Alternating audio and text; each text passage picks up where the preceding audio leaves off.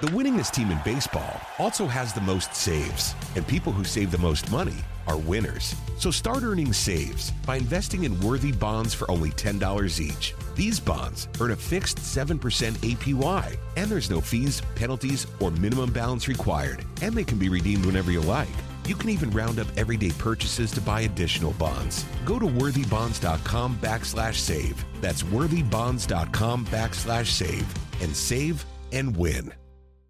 Hey, it's Drew Butler. And Aaron Murray. And the Punt and Pass podcast is a part of Southern Sports Today. And every Monday and Thursday, we will be breaking down matchups across the SEC with everything you need to know picks against the spread and our bold predictions. But most importantly, Aaron, spot on analysis. Uh, make sure you follow, subscribe, rate, and review the only college podcast you need, the Punt and Pass podcast, wherever you get your podcasts.